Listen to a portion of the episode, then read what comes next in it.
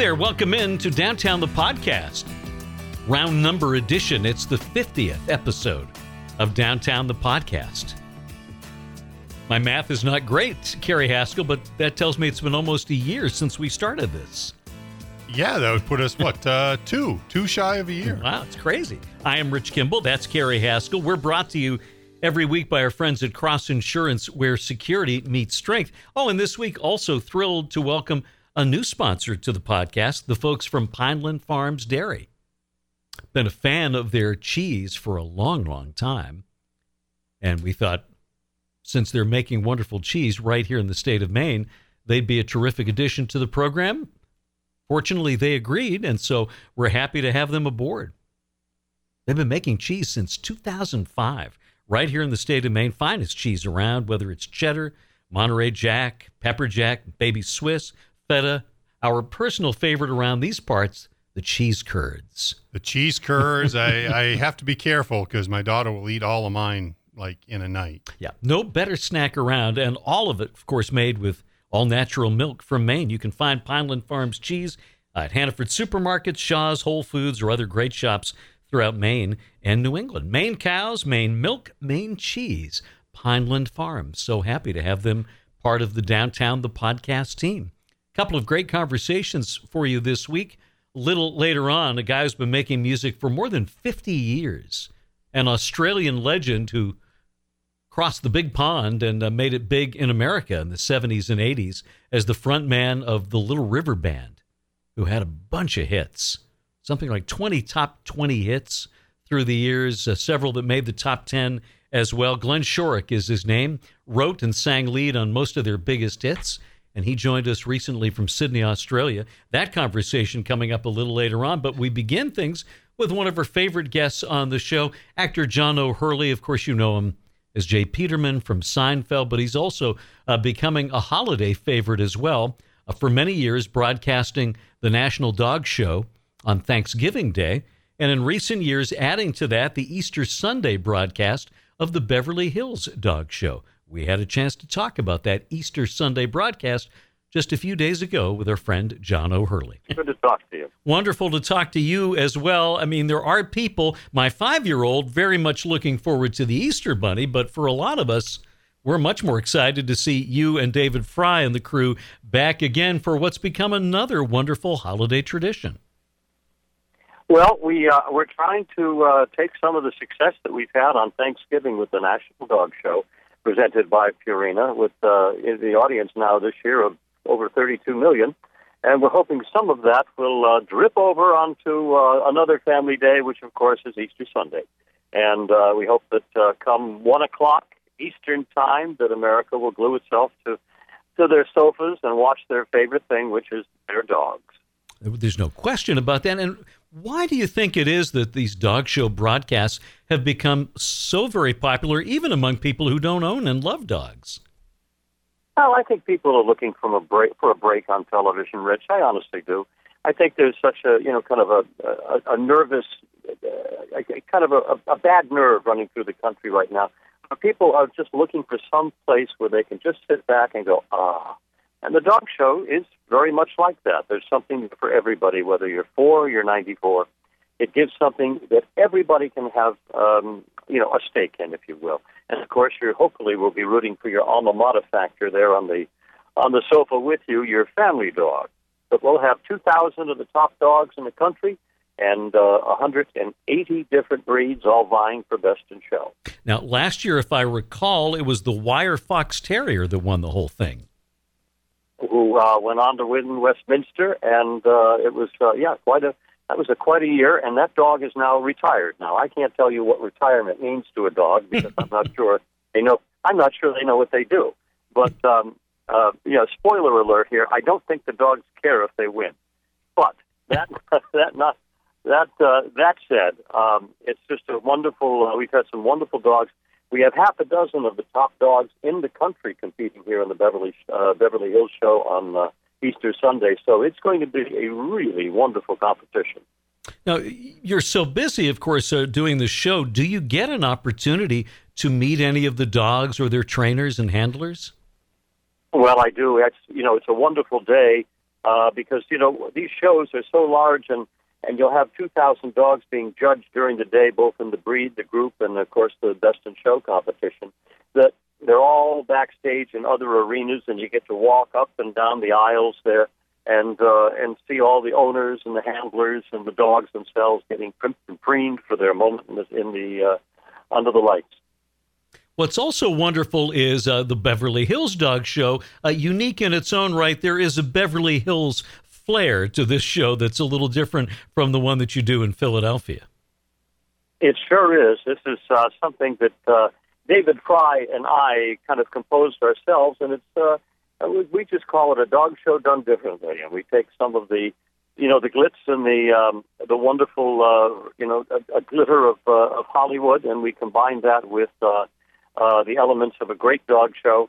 But uh, we try to give it that little bit of extra. That dog show done differently. We uh, redesigned the Best in Show arena at the end of the show to resemble more of a red carpet version of the uh, Victoria's Secret runway. It looks a little bit like a, a catwalk for dogs. And did I see that there will also be some celebrity dogs showing up? Yes, we have uh, oh a whole bunch show up during the day, and oddly enough, many of them bring their dogs just just to be uh, just to sit there in the stands and root, um, and it's kind of fun. Yeah, we had some uh, wonderful uh, um, people. Uh, the beautiful uh, um, Bo Derek is there, and uh, Ashley Tisdale is there. Uh, uh, it's it's a wonderful group, and uh, we have a great time. Um, and uh, we have you know great backstage stories as always. But uh, mostly, it's just we take we don't take ourselves as seriously in this show. We're looking forward to it. To coming up on Easter Sunday, 1 p.m. Eastern Time, the Beverly Hills Dog Show presented by Purina on NBC. Uh, you've been keeping very busy. Uh, I see you're also doing some work uh, with the folks from Big Blue Bug. Can you talk about that a little bit? you know, I love to do funny commercials, and they came to me last year with uh, this idea, and I and I said yes. I said, but I don't want to be a spokesman for you. I want to be an anti-spokesman. So um, I do these very funny series of ads for this company. And uh, last year it was about the fact that I didn't want to do a bug commercial, and um, and uh, and it was the fact that I'm an actor. I don't do bug commercials. When you you know when, you uh, have an infestation in your house, what do you do? Pick up a phone and call an actor? no, you don't. So um, anyway, the the ads were such a smash hit for them that we did another one uh, recently, and uh, I do my first home inspection, but I'm speaking nothing but battle cries from Shakespeare. I love it. That and sounds it, wonderful. And this, and this and this poor woman in yoga pants greets me at the door. so they're very they're very funny, and uh, it's just you know kind of regional type of. But I, I love that style of humor so where other actors would say, "Oh no, absolutely, I can't do that," I go, "Oh come on, I have more fun doing those." And and uh, and to me, it's just another extension of the world of entertainment. John O'Hurley with us here on Downtown. Uh, you're a big golfer and a golf fan as well. Uh, did you get to see any of that wonderful finish to the Masters? Did I get to see it? I don't think I got to see anything else. I was glued to that show for. I was glued to that four days. I wouldn't leave. It was I was in my heyday last Sunday. I had the Masters at uh, well 6:30 in the morning in L.A. But then the Red Sox started and the Celtics started, so I put them all on tape, and I got to spend the whole day with my uh, my Boston sports allegiances plus the Masters. It was a great day, uh, and um, all turned out victorious. Yeah, I think um, yeah, Tigers uh, Tigers victory underscored. I think what is wonderful about sports and America is that everything is ultimately redemptive. That no matter how bad it gets in your life, you can always come back. Speaking of baseball, John, uh, will you and your son be out uh, doing any more baseball games, throwing out first pitches this summer? Uh, we have quite a few uh, to uh, to tour. Yeah, we do uh, oh, half a dozen minor league parks. I don't think we're going to be um, I haven't been asked yet by, by the Portland uh, team. Uh, hint, hint. uh, but I uh, um, would. Uh, we were going around a bunch of parks because you know we do our tandem, uh, our tandem singing together, plus throwing and catching the first pitch, and it's kind of fun for the two of us to do that together. Uh, you had a great run in our Downtown Madness competition this year, but fell just short uh, despite a huge turnout. Jeff Daniels knocked you off, and I, Oh. I, I yeah. What can you do? Uh, you can't win every year, but it was another tremendous run. Well, I'll tell you, I don't mind losing to somebody. Uh, uh, Jeff Nature there. He's an awful nice guy. What an interesting actor he is. Huh? I, I enjoy him very much.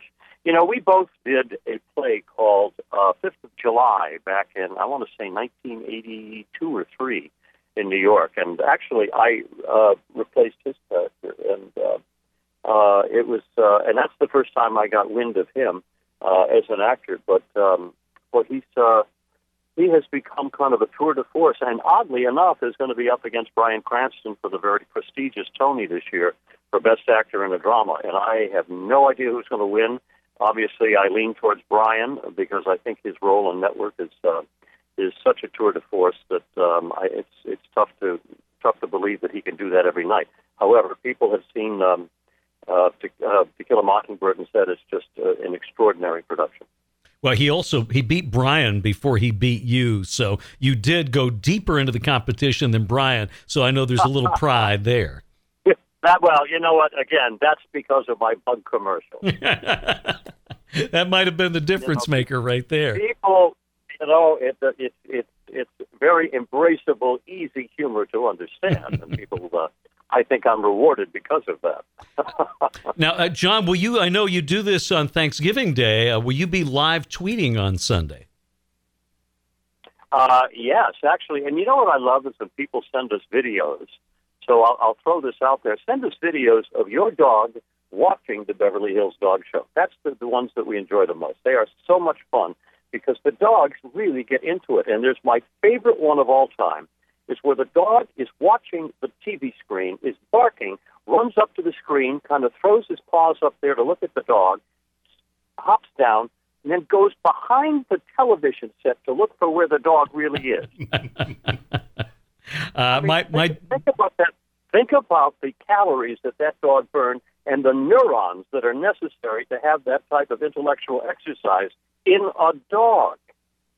my ginger will watch. I I, I hate to say it. She uh, as a rescue dog, she knows she could never compete, and it's it's made her a bit judgmental. Oh, is that right? Yeah. Yeah. So you you kind of just say that's enough. she uh, she doesn't want to turn the channel. She wants to check them out. But she have negative comments, uh, a wag of the tail, a, Oh, a dismissive yeah, turn away. That's yeah. that's how she is. Yeah. Yeah. There. Yeah. The, the fur is a little puffy in the back. Exactly. Well, we will be there to watch, uh, like most of America, this Easter Sunday, the Beverly Hills Dog Show, presented by Purina, 1 p.m. Eastern Time on NBC. John, always wonderful to talk with you. A, a very happy Easter to you and your family as well, and we'll catch you again soon. Oh, thank you. God bless you, Rich. And remember, it's a dog show done differently. That's John O'Hurley here on Downtown the Podcast. When we return, guy's been making music for more than 50 years. The voice of the Little River Band, Glenn Shorrock, next after this word from Cross Insurance, where security meets strength. Since its founding in 1954, Cross Insurance has grown from a small family owned agency that started in Bangor, Maine, into one of the largest super regional insurance agencies in New England. With a network of offices throughout New England, Cross Insurance works with top carriers to provide maximum value to you, your family, and your business. We are proud to be the official insurance broker of the New England Patriots and would welcome the chance to provide security for your team. For more information, visit crossinsurance.com. Cross Insurance, where security meets strength. Hey, we welcome, as we mentioned earlier, a brand new sponsor to the podcast, our friends at Pineland Farms Dairy. Since 2005, they've been making the finest cheese in Maine. Cheddar, Monterey Jack, Pepper Jack, Baby Swiss, Feta, and cheese curds are made with all natural milk from right here in Maine. You can find Pineland Farms cheese at Hannaford supermarkets, Shaw's, Whole Foods, and other great shops through Maine and New England. You can visit them online as well at pinelandfarmsdairy.com. Maine cows, Maine milk, Maine cheese, Pineland Farms.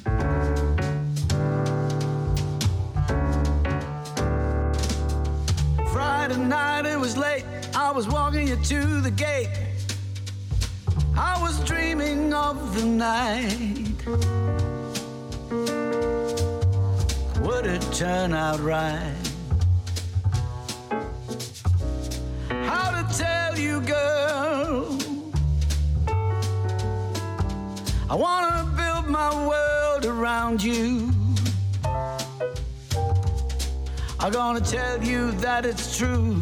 And of course, the unmistakable voice of Glenn Shorrock, lead singer and one of the principal writers of the many hits the Little River Band had in the late 70s and early 1980s. Uh, Glenn, uh, these days, spending his time in Australia. We had a chance to talk with him about uh, those Little River Band hits, his wonderful new album as well, appropriately titled Glenn Shorrock Sings Little River Band. Uh, the legal troubles he's had and the inability to use that name as the name of any group he's been a part of in recent years, but also uh, looked back at some of his uh, early groups and musical influence as well. Think you'll enjoy this conversation with the very talented Glenn Shorrock. Rich Kimball. Yes. How are you doing? I am wonderful. Now it's it's evening for us, but morning for you, right? That's right. It's a big wide world. yes, it is indeed. well, thank you so much for uh, spending a little time with us here. No, my pleasure. My uh, pleasure. Uh, whereabouts are you? Uh, we're in Maine. Ah, lovely. Yes. Is it, is it warm, cold? Um, we're we're in the transition period. It was uh, we were in the coming into spring. Yes, we were we were near seventy over the weekend, so we're we're getting there. I, I absolutely love the new album. By the way, uh, Glenn Shorrock sings "Little River Band," the hits live in studio. and not that these songs don't sound uh, in their original version incredibly fresh today, but a really great new take. I, I love the way the songs sound, and, and you make them mm. feel very new again. Yes, I'm. I'm very uh, pleased with the result as well. I was a bit, uh, oh, you know, what, what? How come I'm doing these old songs again? because I do them, you know, every, every time I perform these, these songs.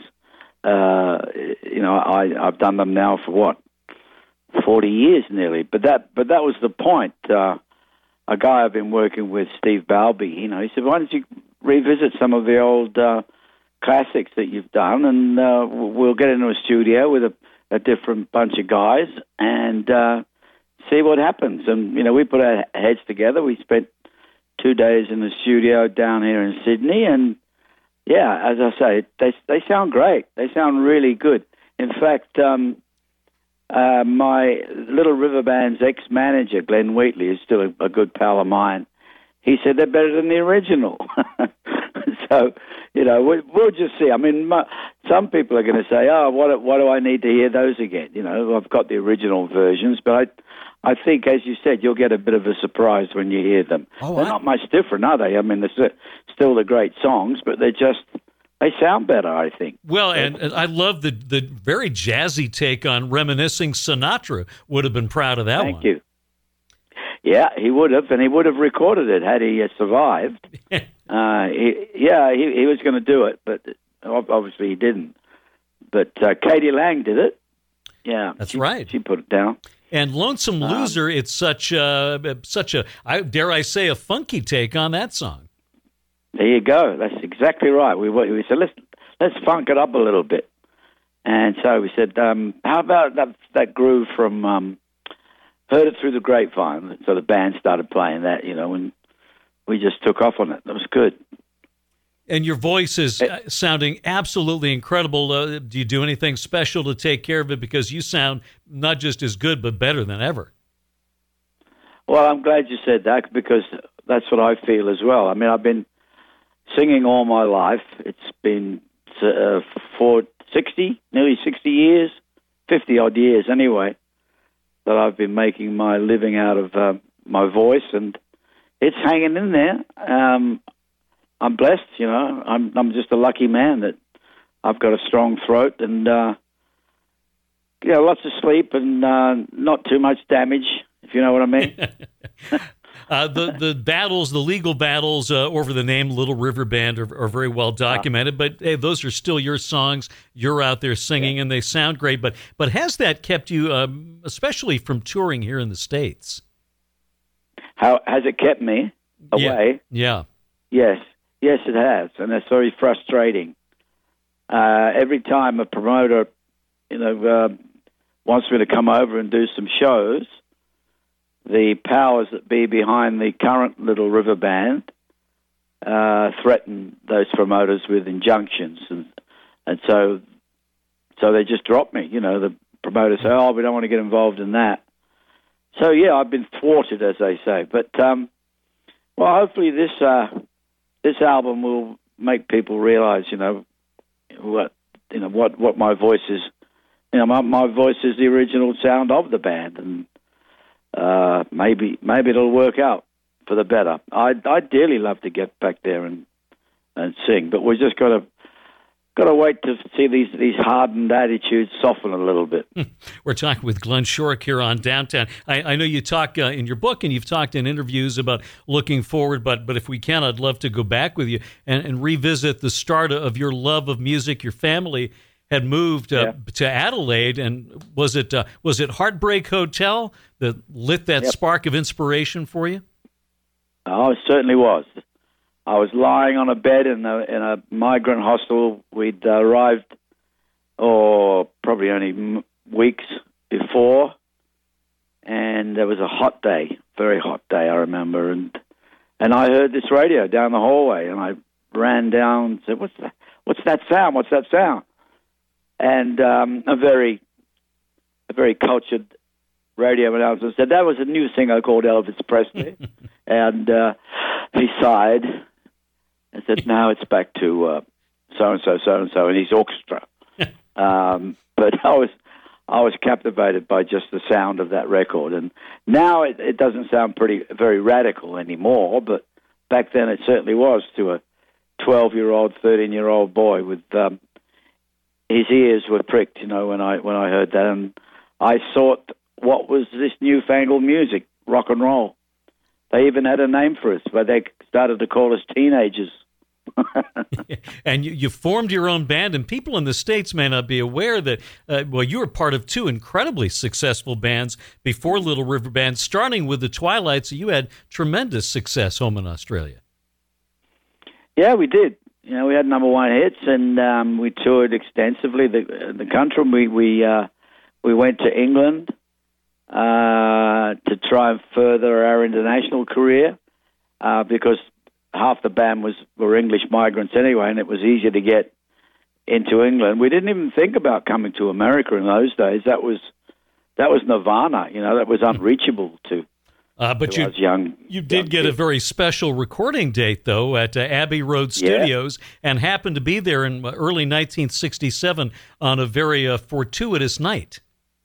It it was. It was the first or second night that they were beginning the Sergeant Pepper's session, uh, which you know went through the the year of 1967, and um, we were in Studio One, and the Beatles were in Studio Two doing Penny Lane.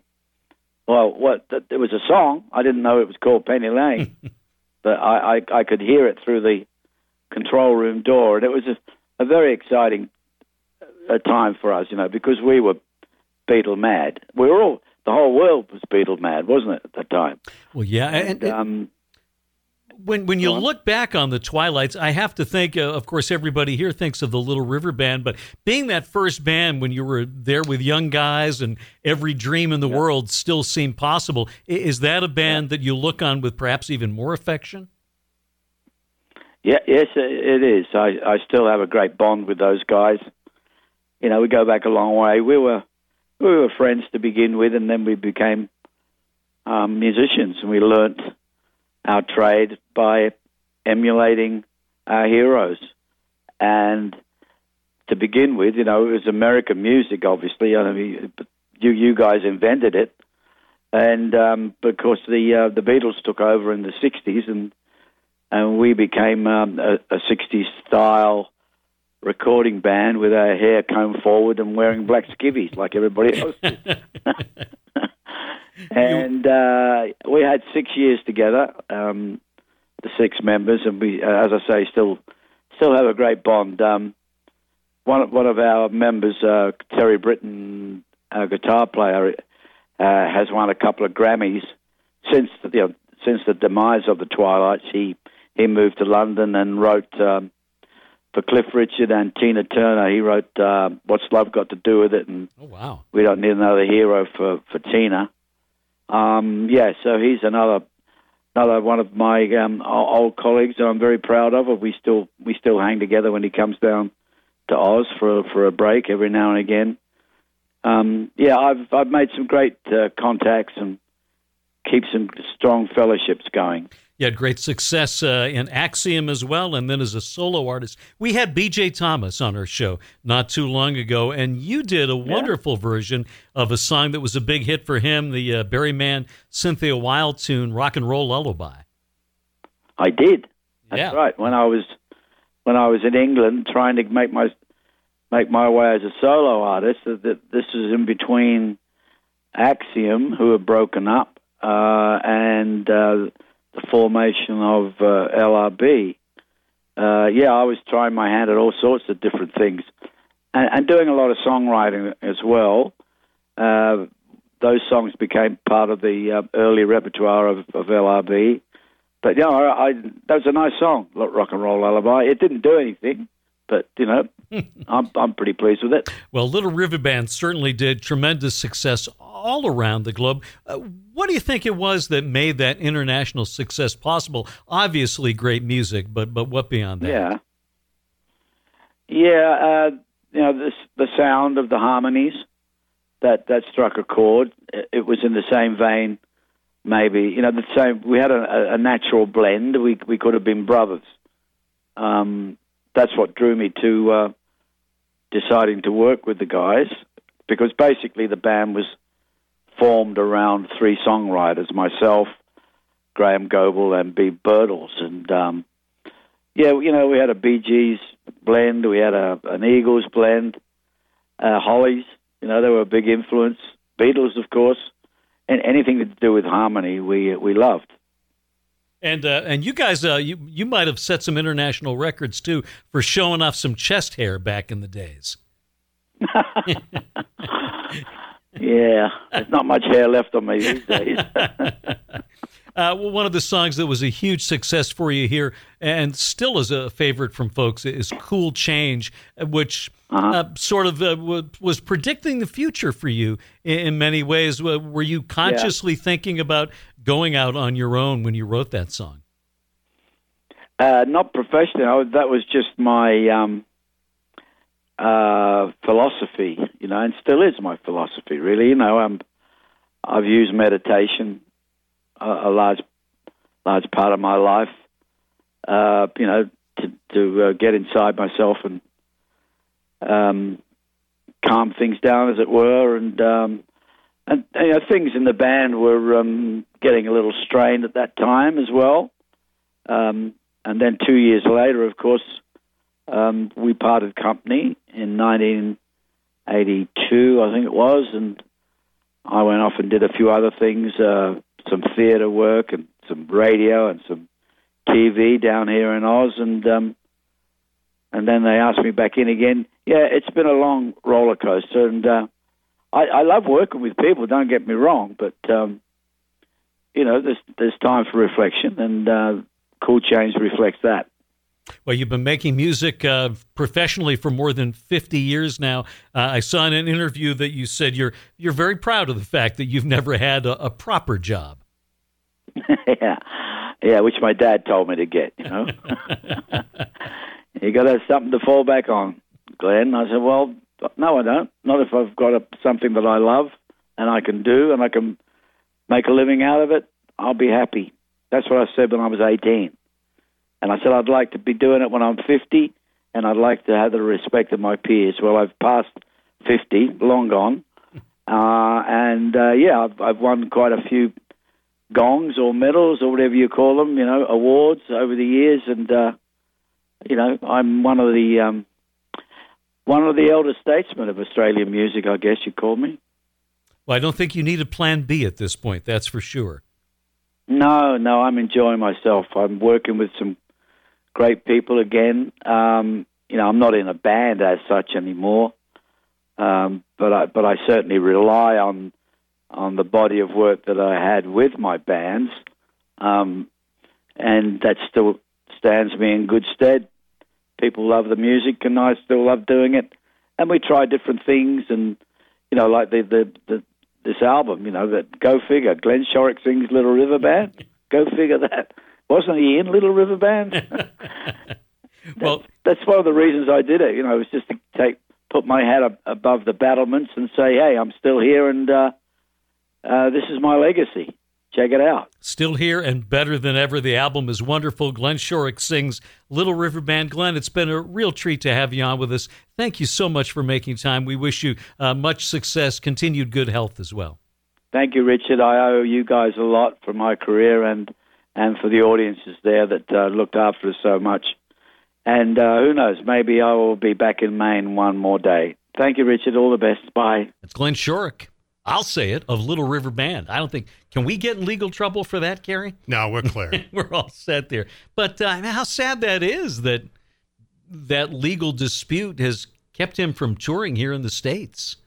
And uh, you know, what a what a mess. But you know what? He's the voice, and when you hear those songs, whether it's on the original recordings or on this new album, there's no doubt who it is when you hear him sing those Little River Band songs. Yeah, it's amazing how that type of stuff works out, and it seems sometimes logic doesn't enter into it at all. We had some legal battles because uh, we've moved uh, from different stations uh, with the downtown name, but we lost, and so we ended up being saddled with the name. Here we are. Our thanks to Glenn Shorrock of Little River Band, and of course, John O'Hurley for joining us. The broadcast of the Beverly Hills Dog Show coming up on Easter Sunday on NBC. And thank you for joining us here on Downtown the Podcast, brought to you by Cross Insurance, where security meets strength, and by Pineland Farms Dairy. We'll see you next time on Downtown.